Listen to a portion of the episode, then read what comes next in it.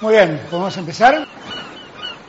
Se han dado situaciones inéditas eh, o increíbles. Por caso quiero decir que se acabara la merluza. No me digas que merluza no mariposa, que yo sí como merluza.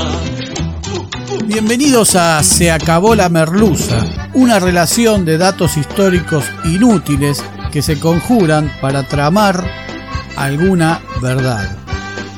Con Jorge Tezán y un equipo que aún no se encuentra, no se encuentra.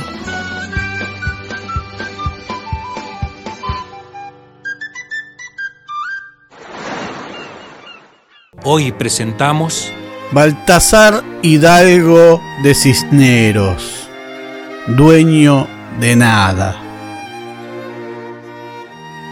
Es 14 de mayo de 1810 en Buenos Aires y mientras Baltasar Hidalgo de Cisneros destroza con sus manos los diarios que acababan de llegar de España para evitar que los porteños se enteraran de que la Junta Central de Sevilla había caído, comienza a llorar los calores de su Cartagena natal y el sol de la Cádiz donde servía. El virrey ya cuenta con 54 años y su vida en esa húmeda y pringosa Buenos Aires nunca hizo pie. Desde sus doce años sus días habían transcurrido en la Marina Española. Cádiz, Cartagena, Ferrol, Melilla, Argel, el Canal de la Mancha, Gibraltar, Ceuta, vieron su paso triunfal herido en Trafalgar cuando le cayó encima el palo mayor de su nave y quedó casi sordo, prisionero de los ingleses y luego participante de la sublevación contra los franceses invasores desde Cartagena. El 13 de febrero de 1809,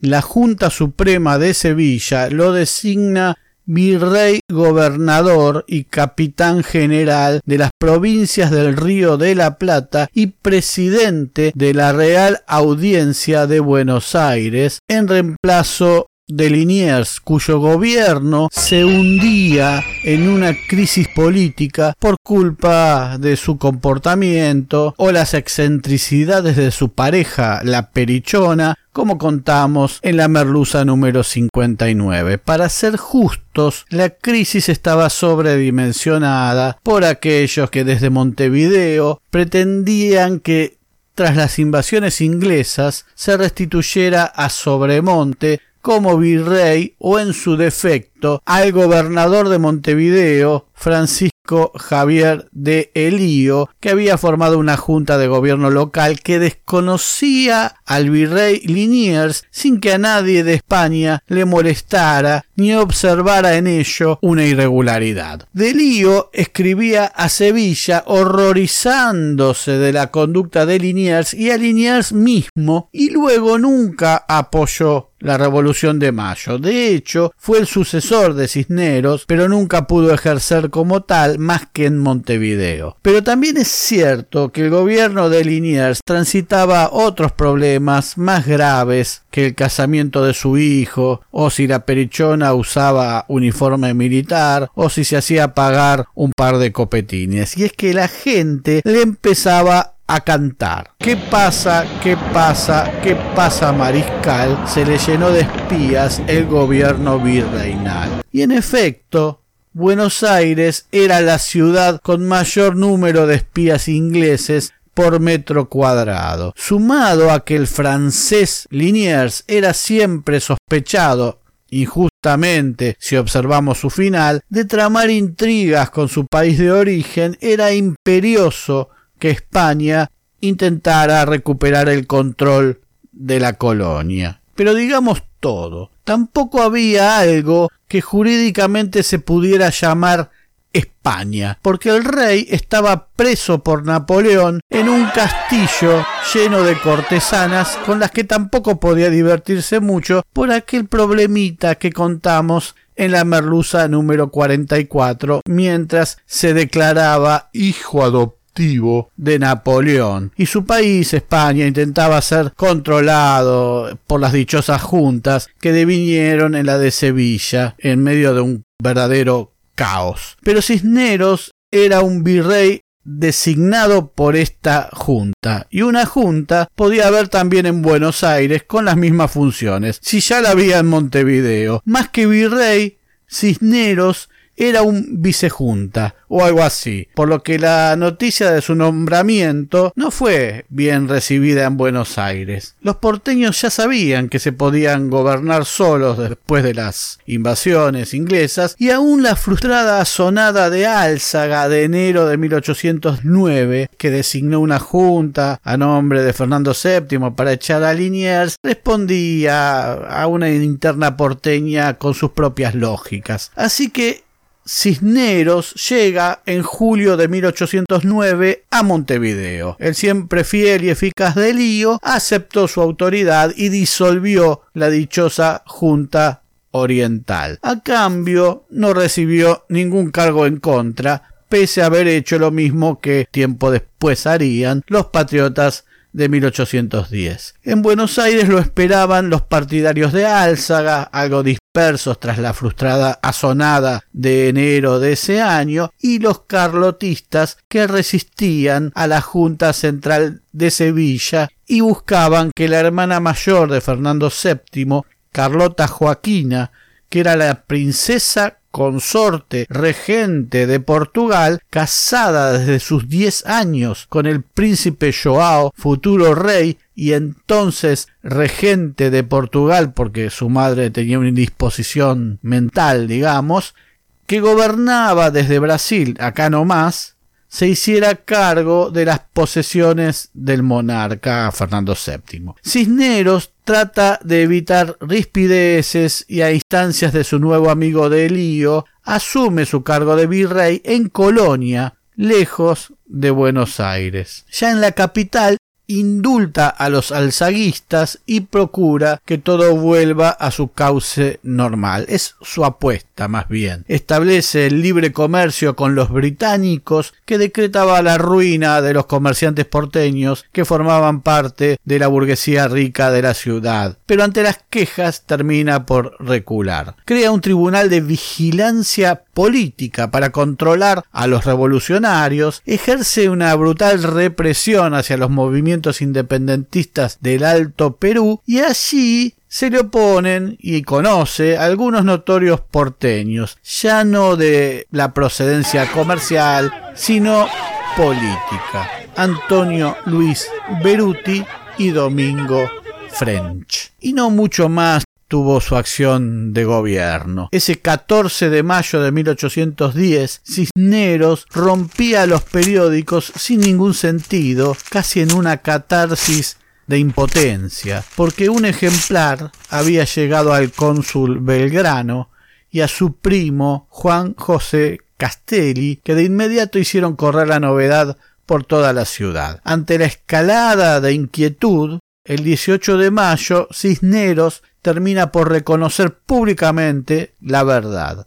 Pide lealtad a Fernando VII y anuncia que conversará con los virreyes cercanos, entonces eso llevaría mucho tiempo, para conformar un gobierno que represente al rey en la región. Sus días de virrey estaban contados. Y la apuesta de Cisneros era comprar Domingo French había nacido en 1774, nieto de un irlandés, a través del que tal vez supo aquello de la opresión de una nación sobre la otra. Su vida inicial transcurre entre sus estudios y ayudar a su padre en el comercio familiar. Una vida simple para la época que dista de la de otros próceres. Dicen que en 1802 se transforma en el primer cartero de la ciudad de Buenos Aires, lo cual le habría permitido conocer y tener acceso a una gran cantidad de habitantes de la ciudad. Pero la historia del correo, que no era oficial sino autorizado a un cierto ciudadano, señala a otras personas en ese mismo puesto. Además, se dice que ante la escasa cantidad de habitantes alfabetizados, su trabajo, lejos de permitirle conocer mucha gente y, tener acceso a esta, era particularmente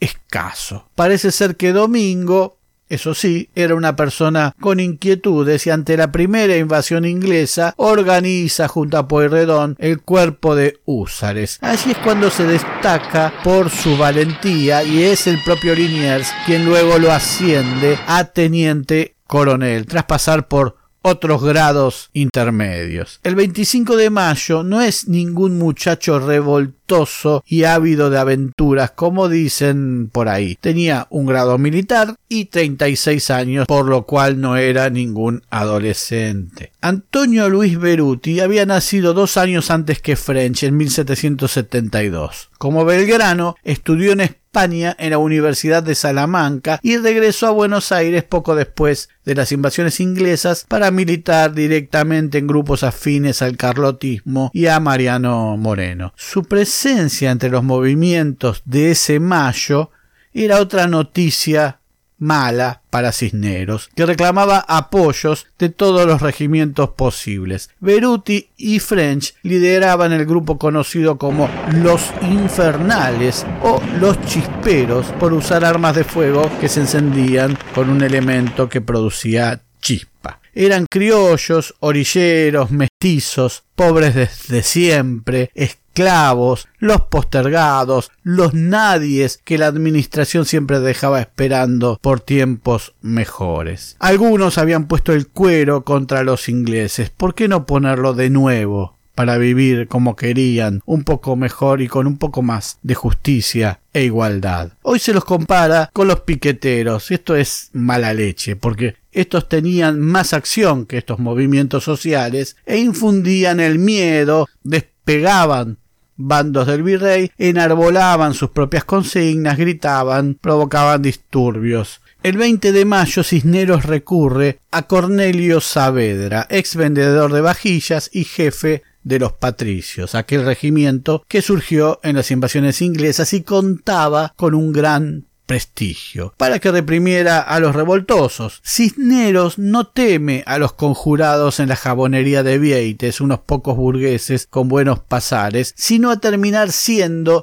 víctima de la chusma que representan los infernales, que no hubieran visto mal un final de Cisneros a lo Luis XVI. Saavedra le responde que habiendo caído la Junta de Sevilla, que lo había ungido como virrey, no tenía obligación alguna de cumplir una orden de alguien cuyo poder se había esfumado. En la calle todo viene mal. El 21 de mayo, una gran cantidad de criollos indignados se había movilizado ante el cabildo y el griterío llevó presión ante los cabildantes que estaban allí. Hablaban de atacar al virrey y hasta de matarlo. Unas noches antes en el teatro se habían agarrado a piñas y palos un grupo de españoles contra unos criollos. Cisneros teje estrategias a la velocidad de la luz y termina aceptando la propuesta del cabildo abierto. Más bien decide trampear al cabildo abierto, siendo él mismo el convocante, siendo quien cursaría las invitaciones, quien había armado la lista de vecinos que se convocarían, quien mandaría la orden de impresión a la imprenta de los niños expósitos, todos votarían su postura y listo. 450 invitados, todos funcionarios virreinales, comerciantes ávidos de acercarse al poder, curas que rezaban por España y criollos sumidos por algún interés. ¿Qué podía salir mal? Para Belgrano había un claro derecho de admisión. Pero el síndico general del Cabildo, Julián de Leiva, confirmando lo que French pensaba de él acerca de que tenía dos caras, quiso quedar bien con el virrey y con el cónsul, como quieran ponerlo, y le pasó el dato a Belgrano de que en la imprenta habría invitaciones en blanco impresas de más y que las pasara a retirar para llenarlas como quisiera. Por eso en el cabildo abierto había participantes que ni siquiera habían sido invitados. Hoy se habla mucho de la correlación de fuerzas y la correlación de fuerzas contra el intento de Cisneros de manipular a su favor el cabildo abierto se tradujo en que unos 600 infernales apostados en las inmediaciones de la plaza, armados con pistolas y armas blancas, decidían quiénes pasaban al cabildo y quiénes no. A los partidarios del virrey los dejaban afuera. ¿Cómo se distinguían unos de otros? ¿Cómo? Pues con la famosa señal, cinta, escarapela, bandera o lo que sea que repartían French y Beruti y que tal vez más que repartida ya la traía la gente desde sus casas, como una señal. Nadie consideraría ilegal entrar al cabildo con un retrato del rey preso, por ejemplo, y tal vez esa era la señal con una cinta atada, etc. El plan funcionó. Muchos se quedaron en sus casas por miedo a los disturbios o se acercaron y al ver el clima prefirieron retirarse. Los infernales dicen allí que si no se hacía el cabildo abierto tomarían acciones y si no se iba a Cisneros también. Así lo comunicó luego Cisneros a España negaban el paso a la plaza a los vecinos honrados y lo franqueaban a los de la confabulación. Algunos oficiales tenían copia de las invitaciones sin nombre y con ellas introducían a las casas del ayuntamiento a sujetos no citados por el cabildo o porque los conocían de la parcialidad o porque los ganaban con dinero. Así es que en una ciudad de más de tres mil vecinos de distinción y nombre solamente concurrieron doscientos y de estos muchos pulperos, algunos artesanos, otros hijos de familia y desenfundando un desprecio de clase que hoy parece intacto, dice los más ignorantes y sin las menores nociones para discutir un asunto de la mayor gravedad. Negociemos, don Baltasar, le dicen a Cisneros sus acólitos, el fiscal Villota y el obispo Benito Lué, y lograron un milagro, que se votara la llamada Junta Trampa, presidida por Cisneros y cuatro vocales, dos españoles y dos criollos.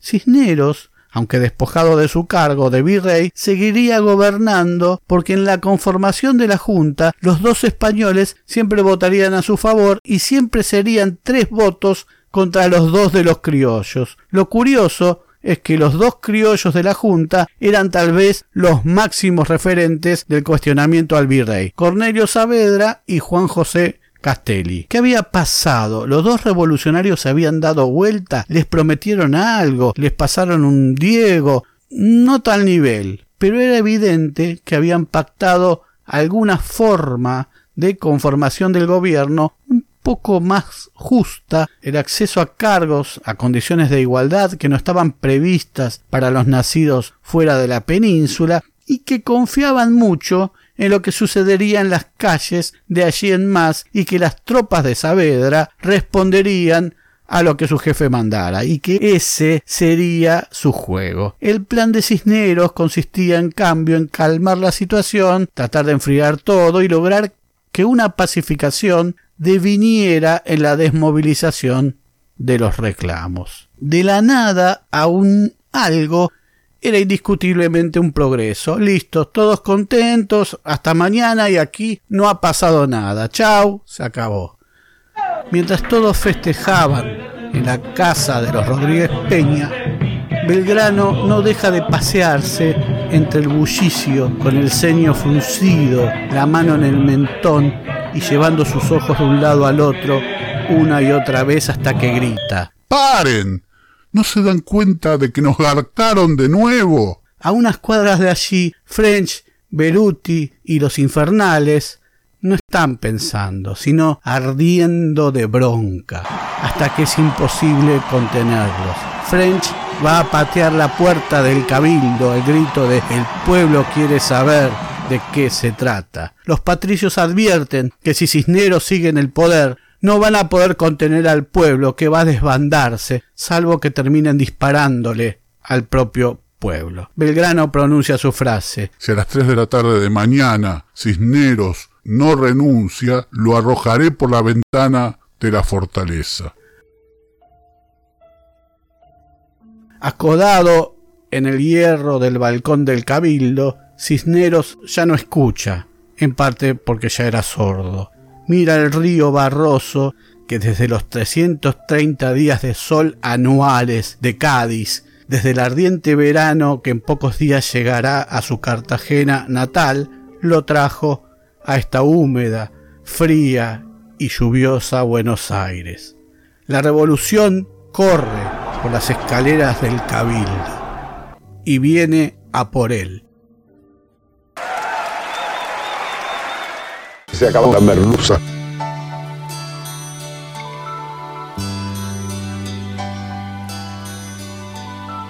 No soy yo el que siempre comparte tu vida, tus penas y risas y tu realidad.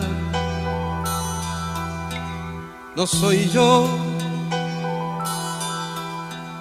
que pasa las noches en vela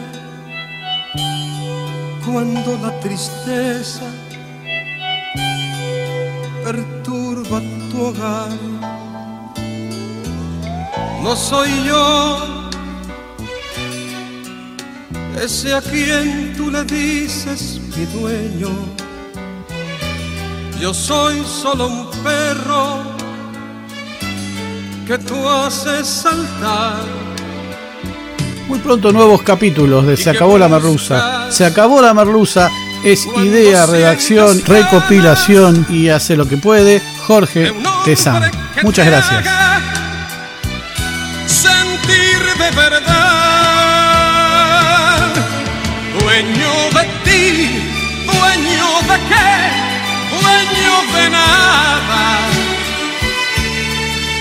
un arlequín que hace temblar tu piel sin alma,